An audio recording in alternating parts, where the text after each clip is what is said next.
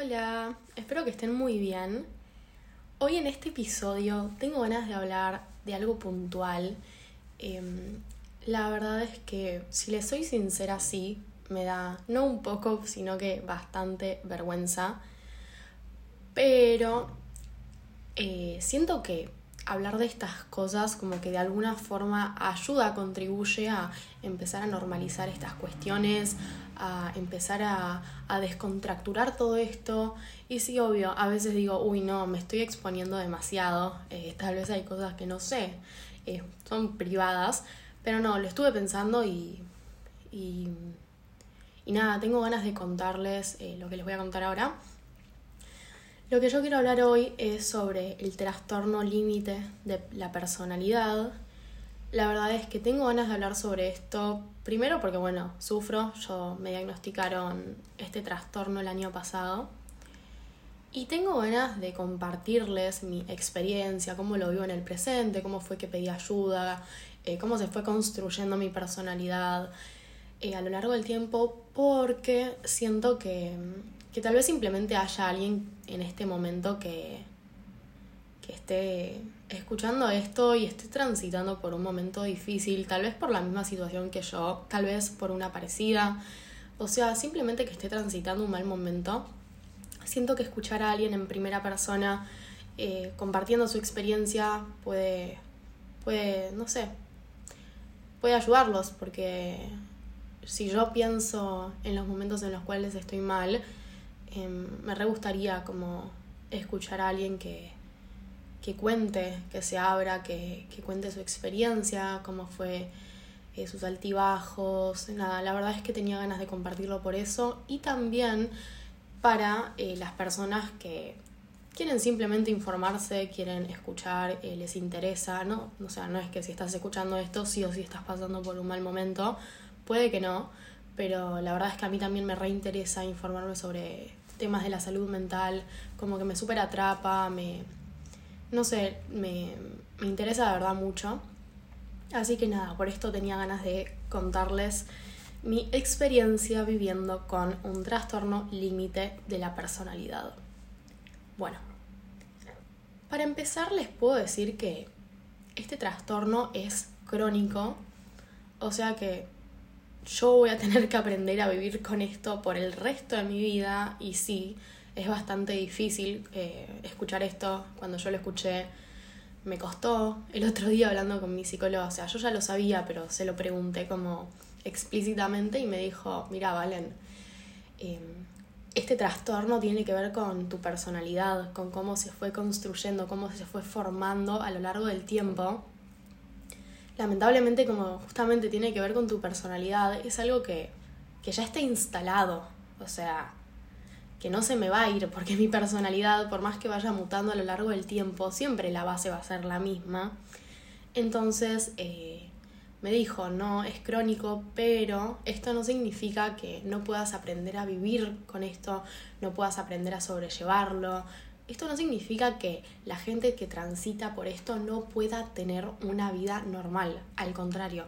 Es posible tipo experimentar, es posible disfrutar, es posible empezar a, de alguna manera, a no dejar que este problema te controle a vos, sino al revés, vos controlar al problema.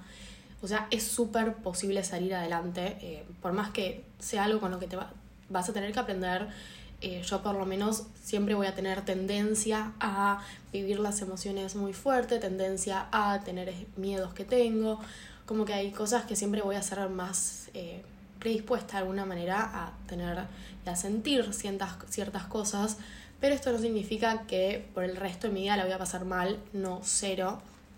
Al contrario, siento que aprender sobre el tema me hace mucho más fuerte. Así que bueno, a mí me diagnosticaron este trastorno el año pasado, pero antes de contarles eh, cómo fue el proceso y todo eso, tengo ganas de compartirles cómo era yo a los 11 años, 11, 12 años más o menos. Tengo ganas de, mm, de contarles cómo se fue construyendo mi personalidad.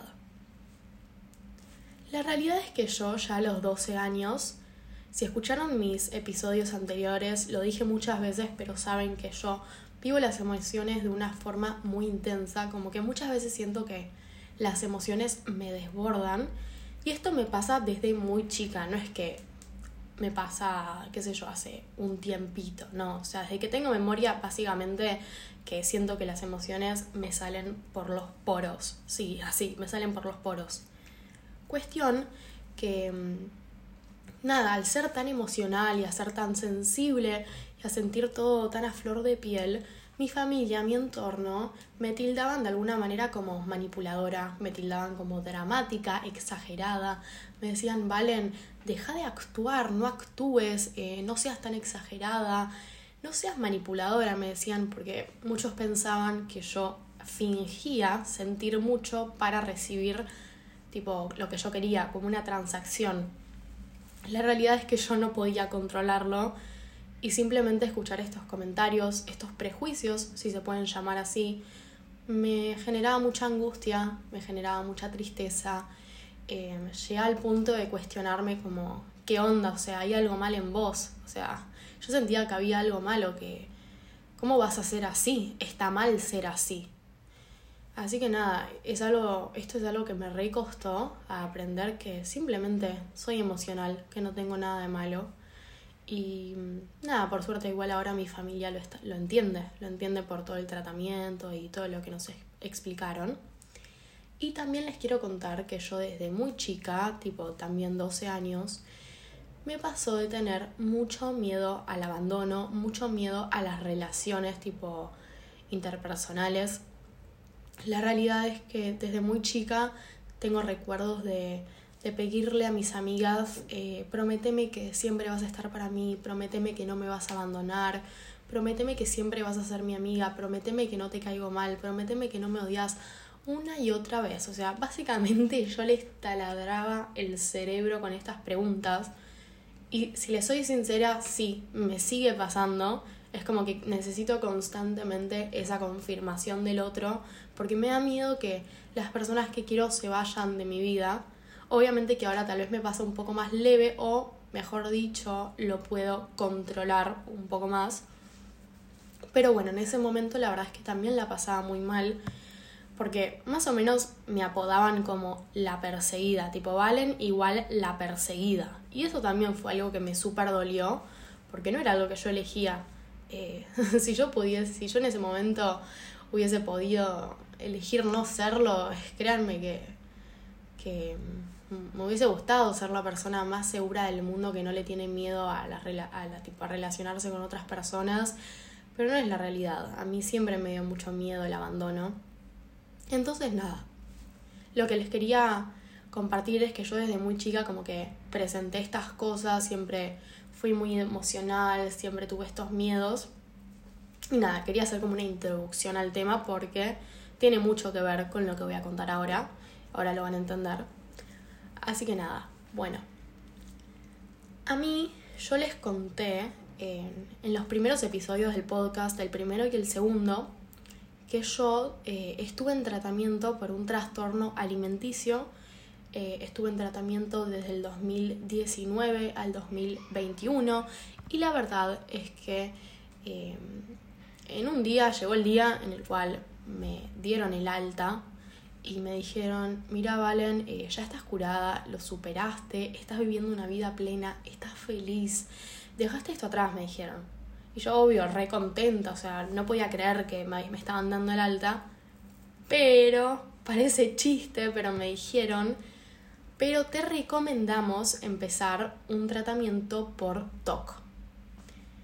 El TOC no viene al caso, yo en este episodio no voy a hablar del TOC, pero para darle un poco de contexto, yo también sufro de TOC. TOC es trastorno obsesivo compulsivo y desde muy chica como que presento síntomas de TOC. Eh, tengo pensamientos intrusivos, pensamientos obsesivos, eh, tengo compulsiones. Nada, la verdad es que es algo que siempre tuve presente y lo sé desde hace, qué sé yo, del 2019 que sé que tengo TOC. Pero en ese momento era mucho más urgente solucionar el trastorno alimenticio que el TOC. Entonces una vez que me dieron el alta me dijeron, bueno, ahora te recomendamos que trates este trastorno. Cuestión que nada, yo sí, obvio, yuhu, otro tratamiento, bueno, era lo que, era, ¿entienden? O sea, no, no podía ser capricho porque, bueno, es la realidad. Tipo, me tocaba hacer otro, otro tratamiento. Cuestión que empecé un tratamiento en una fundación y bueno, tuve sesiones con la psicóloga, con la psiquiatra, tuve evaluaciones psicológicas, pero un día me dijeron, mira, Valen, vos tenés TOC, pero tenés algo que es mucho más fuerte que el TOC. Como que básicamente me dijeron que el TOC era secundario, como no secundario, pero sino que estaba en segundo plano y que había algo principal, había un problema principal que no me estaba dejando vivir mi día a día. ¿Eso que era? Eso era trastorno límite de la personalidad. Bueno, ¿cómo llegué a que me diagnostiquen eso? La realidad es que a mí, yo desde agosto del año pasado hasta septiembre más o menos, em, como que empecé a estar muy desregulada emocionalmente, como o sea, yo siempre vi las emociones extremadamente tipo fuertes, pero en ese momento como que se intensificó mucho esta sensación. Por ejemplo, me pasaba de levantarme a las 3 de la mañana y no poder parar de reírme e ir al cuarto de mi mamá y decirle, che, ma, no puedo parar de reírme. Y de verdad la pasaba mal. O me pasaba de, de reírme y de llorar al mismo tiempo o sea, me pasaban un montón de cosas eh, que claramente mostraban que yo estaba completamente desregulada. También me pasaba de. Me pasaba que mi felicidad muchas veces se convertía en euforia. Esto quiere decir que yo muchas veces cuando estaba feliz me ponía tan pero tan feliz, o sea, sentía esta emoción tan fuerte que terminaba ¡pum! súper arriba, eufórica, eh, no saltando, riéndome. Básicamente terminaba en descontrol, como me salía la euforia por los poros, tipo, no, no, o sea, no, no tenía el control. Tal vez no entiendan que es una fea sensación porque, bueno, felicidad en extremo, ¿qué tan malo puede ser? Pero no, la realidad, créanme que la euforia, tipo, no es, no, no es saludable. Así que nada, también presentaba también tenía mucho miedo al abandono. El año pasado fue un año en el cual se me acentuó mucho eso, ese miedo, como que se instaló en mi cabeza y se me complicaron las relaciones, eh, amigos, noviazgo. Em, nada, la verdad es que me costó. Y también me pasó por primera vez en agosto del año pasado de disociarme por primera vez. Ya dije primera vez, eh, perdón por repetir, pero no me di cuenta. bueno, ¿qué es disociarse? Yo lo hablé en Instagram, eh, hablé apenas igual, pero tenía ganas de en este episodio contarles que la primera vez que yo me disocié eh, fue una experiencia que me asustó bastante. El tema es que yo me disocio cuando estoy sintiendo mucho estrés. Esto quiere decir que cuando no tolero el malestar en mi cuerpo, me disocio y me voy de mi cuerpo. Lo que me pasó el año pasado por primera vez es que yo estaba en una situación bastante estresante, me causaba muchos nervios, tan nerviosa que de un segundo al otro sentí que me fui del que me había ido del cuerpo. ¿Y cómo me di cuenta? Yo me empecé a tocar las manos y no me reconocía, o sea, como que me tocaba las manos y no las sentía igual que siempre. Y me fui a mirar al espejo y me veía como de lejos, tipo, no me reconocía más o menos, tipo, no, no me veía de la misma forma que siempre. Sentía como si me estuviese viendo desde arriba, como si estuviese ajena a mi cuerpo, no sé, es muy raro. Y empecé, tipo, me empecé a comportar de una forma muy agresiva. Em,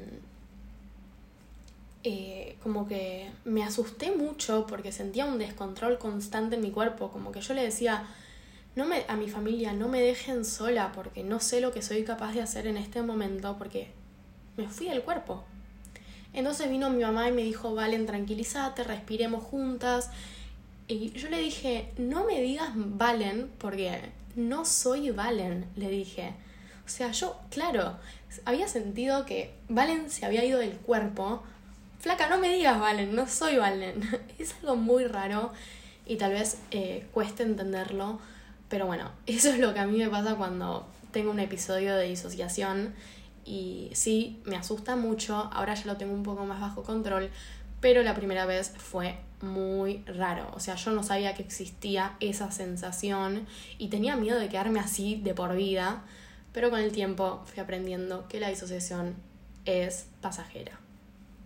Cuestión que nada, por todas estas cosas que me pasaron y por estar muy bajón, por tener altibajos, por estar eh, muy angustiada, se dieron cuenta que yo tenía este trastorno límite de la personalidad. Cuestión que fue así que empecé el tratamiento con una psicóloga especialista y con una psiquiatra. Yo empecé el tratamiento y me empezaron a medicar porque claramente yo en ese momento necesitaba medicación porque no podía sola.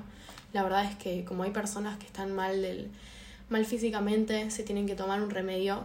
Yo también me tengo que tomar un remedio porque no puedo sola y me parece como que hay que empezar a normalizar esto porque no tiene nada de malo. Obviamente, eh, que al principio cuesta aceptarlo porque yo me sentía como vulnerable o me sentía boluda, por así decirlo, como cómo voy a necesitar una pastilla para sentirme mejor, cómo no voy a poder sola. Pero la verdad es que con el tiempo fui aprendiendo que, que hay veces que no puedo y hay veces que necesito eso. Y obviamente que no es que la medicación hace todo, no, la base del tratamiento es la terapia. La medicación es un plus que te ayuda a ayudarte a vos misma. Y eso es algo que fui aprendiendo con el tiempo. Cuestión que nada, yo empecé el tratamiento, venía más o menos bien y de un día para el otro, más o menos en diciembre, me fui muy para abajo. Me empecé a sentir muy, muy mal. Empecé a reírme, llorar al mismo tiempo. No podía salir de mi casa por el dolor de panza. Eh, me estresaba irme de mi casa. Tenía muchos pensamientos intrusivos. Tenía mucho miedo. Lloraba todo el día. Tenía mucho miedo que las personas me dejen sola. Eh, empecé a tener pensamientos tipo como pensamientos de impulsos. No voy a entrar en esto porque no le veo, tipo, no le veo el porqué. Pero nada, empecé a tener pensamientos autodestructivos más o menos, como eh, de hacerme mal. Empecé a sentir que la vida no tenía sentido. Me levantaba la mañana llorando porque me quería escapar. Yo le decía a mamá, eh, me quiero escapar de esta sensación, me quiero apagar, quiero desaparecer, no quiero estar más acá. Y la verdad sí, fue un momento muy feo. Y entonces mis médicas de ese momento se dieron cuenta que yo necesitaba otro tipo de ayuda. Ese otro tipo de ayuda se referían a internarme en una clínica de salud mental. Voy a hablar de cuando me internaron, porque siento que hay muchos prejuicios, hay una visión súper fea de las clínicas de salud mental, como, como en las películas, porque sí, a mí me pasó cuando me internaron que tenía miedo que sea como en las películas, o también a lo largo de mi vida fui escuchando comentarios como eh, internan solo a los locos, entre comillas, porque no, los que son locos, eh, tener un problema de salud mental no significa estar loco para nada. Em, entonces nada, la verdad es que yo tenía muchos prejuicios y tengo ganas como de descontracturar este tema. Yo en ese momento sí necesitaba otro tipo de ayuda. El tratamiento que estaba haciendo me funcionó al principio, después no. Eh, necesitaba estar supervisada 24/7, necesitaba que alguien esté conmigo todo el día, no me podían dejar sola, no podía salir sola a caminar una cuadra, em, no, no podía hacer nada sola. O sea, no me, me acuerdo que mis médicas no me dejaban ni ir a comprarme una malla a Cabildo que queda tres cuadras de mi casa y yo no podía entender. Yo en ese momento no era consciente de lo que me estaba pasando. Cuestión que me dijeron, mira Valen, te vamos a internar porque no, no te podemos ayudar, necesitas una ayuda más intensiva. Cuestión que nada, me internaron y pasé el 31 de diciembre en la clínica. Sí, pasé año nuevo y también pasé mi cumpleaños el 5 de enero internada y estuve internada un mes, eh, desde 31 de enero hasta fin de enero, 31 de diciembre, perdón, hasta fin de enero. Y la verdad es que sí, voy a ser sincera, fue difícil. Eh, es muy difícil estar tanto tiempo en tu casa. O sea, yo estuve desde agosto hasta diciembre en mi casa y de un día para el otro me internaron y estaba sola, sin mi familia, eh, no habían visitas, estaba con médicas todo el tiempo que eran muy buenas, la verdad, eh, me súper contenían, el lugar era súper cálido, Pero nada, obviamente que cuesta. Me acuerdo bien el primer día que fui a hacer la admisión para que me internen y yo cuando llegué, me acuerdo que me bajé de la ambulancia y, y vi el lugar y sentí un alivio. Y le dije, Chema, es cálido este lugar. Era una casa blanca con plantas. Obviamente por adentro era como una clínica, pero se veía súper acogedor el lugar. Y yo le dije, ma, no puedo creer, ¿acá me van a internar? Como que no podía creer, yo tenía la visión de las películas que era súper tipo tétrico y... No, cero, cero, cero, cero. El lugar era súper cálido, era súper lindo. Y ahí fue cuando sentí un alivio, como bueno, o sea, estoy en buenas manos, qué sé yo, no está tan mal. Eh, así que nada, estuve un mes internada, eh, estuve con acompañantes terapéuticos que son como personas que están estudiando psicología, pero eh, pasan todo el día con vos. Yo estaba con un grupo de chicos y hacíamos talleres. Eh, básicamente no me podían dejar sola en ningún momento. Y finalmente me terminaron dando el alta. Obviamente que yo en la internación tuve un montón de pensamientos feos, me sentía muy angustiada, sentía que nunca más en mi vida iba a salir. De verdad pensé que no iba a ver nunca más a las personas que quería ver, que no iba a poder darles nunca más un abrazo. Eh, sentí que mi vida se había acabado por completo, pero la realidad es que llegó el día en el que me dieron el alta y salí. Un mes parece mucho, pero se me pasó bastante rápido. O sea, no rápido, no. O sea, con rápido me refiero es que los tiempos son personales, como que no hay, no es que si te internan tenés que estar tanta cantidad de tiempo, tiene que ver con tu evolución. Y la verdad es que ahora mirándolo desde para atrás, siento que, estuvo bien el tiempo que estuve internada, que, que era lo que necesitaba. Y nada, yo salí de la internación y empecé un nuevo tratamiento, porque el tratamiento que yo hacía antes de la internación no me funcionaba. Entonces empecé tratamiento en una nueva fundación que es especializada en trastornos límites de la personalidad. En este lugar es donde ahora yo actualmente estoy haciendo tratamiento Obviamente tratan otros trastornos, pero como que tienen muchas herramientas para brindarte em, de este, que teniendo que ver con este trastorno de la personalidad. Y la verdad es que estoy muy contenta con el lugar donde estoy haciendo tratamiento.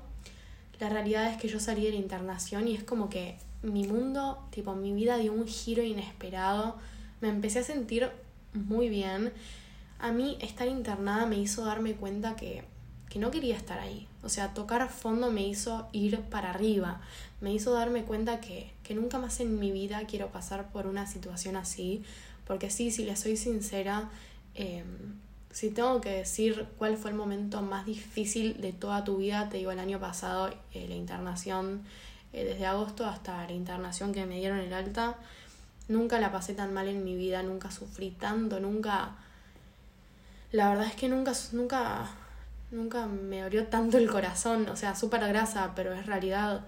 Y me estoy dando cuenta que, que en ese momento yo pensé que se me había terminado la vida, pero, pero acá estoy, estoy bien, eh, estoy en tratamiento, empecé la facultad, nadie pensaba que yo iba a poder empezar la facultad este año por todo lo que me había pasado, pero miren, estoy acá estudiando comunicación, estoy súper contenta.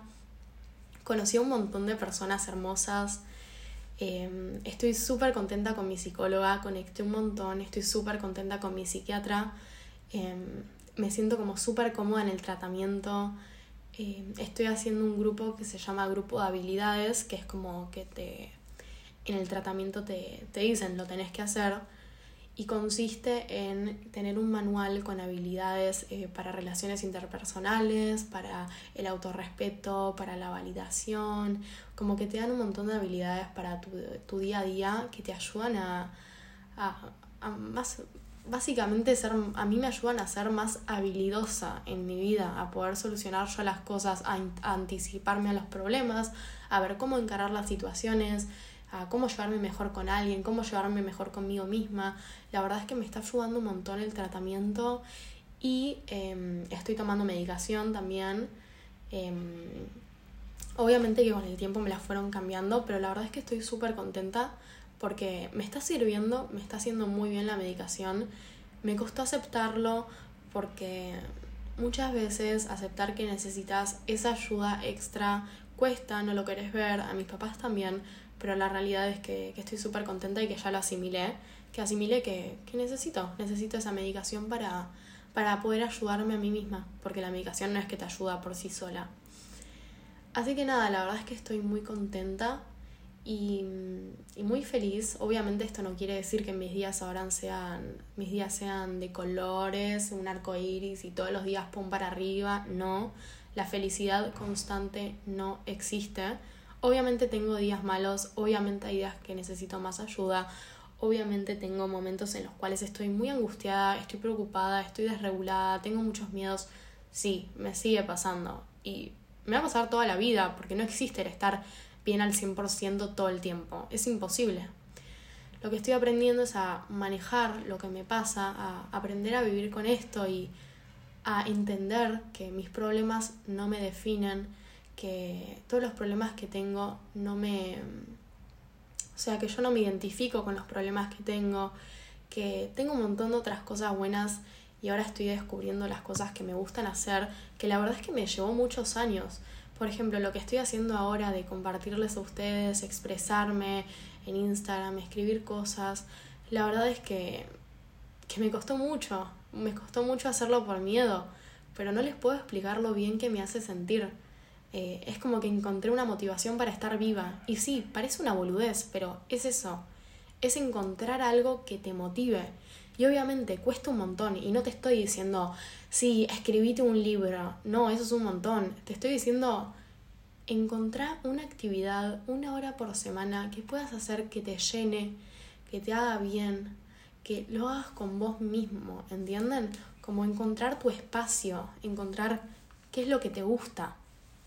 Obviamente es súper difícil, pero, pero yo creo que ahí viene, de ahí viene la cosa. Es, es encontrar algo que le dé sentido a tu vida. Eh, y para mí también es entender que los problemas no te definen como persona, no te identifican, vos no sos eh, la persona que tiene tal cosa, no, vos sos la persona que te gustan hacer estas cosas y está pasando por un mal momento por tal problema. O sea, a mí mucho tiempo me pasó de soy Valen, soy Valen eh, la, la, que tuvo el trastorno alimenticio, soy Valen la que tiene esto, soy Valen la que tiene lo otro.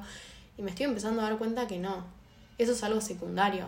Obvio, tengo problemas, todo el mundo tiene problemas, pero yo soy Valen porque me gusta hacer las cosas que hago, porque me gusta, no sé, escribir, soy Valen porque me gusta relacionarme con las personas, soy Valen porque me considero creativa, soy Valen porque me gusta escribir, eh, soy Valen por lo que me gusta hacer, por las cosas que yo me identifico y tener problemas tampoco quiere decir algo negativo, o sea, necesitar ayuda no significa que seas más vulnerable ni que seas boludo o boluda de alguna manera. Creo que pedir ayuda es lo más importante y aceptarla. Aceptar que siempre hay momentos en nuestras vidas en los cuales no podemos solos. Es la verdad. Hay veces que necesitamos ayuda de un tratamiento, de un psiquiatra, de un psicólogo, psicóloga, em, de medicación. Hay veces que necesitamos internarnos en una clínica de salud mental. Cada uno necesita cosas distintas y me parece como fundamental aceptar esto, aceptar que, que toda ayuda te va a hacer sentir mejor a largo plazo y, y también entender que aunque haya momentos en los cuales no veas la luz al final del túnel, eh, se puede salir, porque a mí me pasó el año pasado que yo no tenía más ganas de estar acá, em, no tenía más ganas, no tenía motivación, no tenía esperanza. Eh, de verdad estaba muy hundida, estaba postrada abajo del pozo, mil millones de kilómetros abajo en el fondo. Pero acá estoy y me estoy dando cuenta que, que se puede salir de todo, que solo hay que tener paciencia y hay que transitarlo y obviamente pedir ayuda, eso es lo más importante. Así que nada, tenía ganas de compartirles esto. Eh, muchas gracias si lo escucharon hasta acá, de verdad me pone muy contenta. Y me encantaría que me digan si tienen ganas que hable de algo en especial, eh, sobre esto, sobre otra cosa, como que me digan qué es lo que opinan, como si se sintieron identificados con lo que dije, si les gustó, si no. Eh, nada, la verdad es que me encantaría que me digan eso. Y nada, muchas gracias de verdad y bueno, nos vemos el episodio que viene.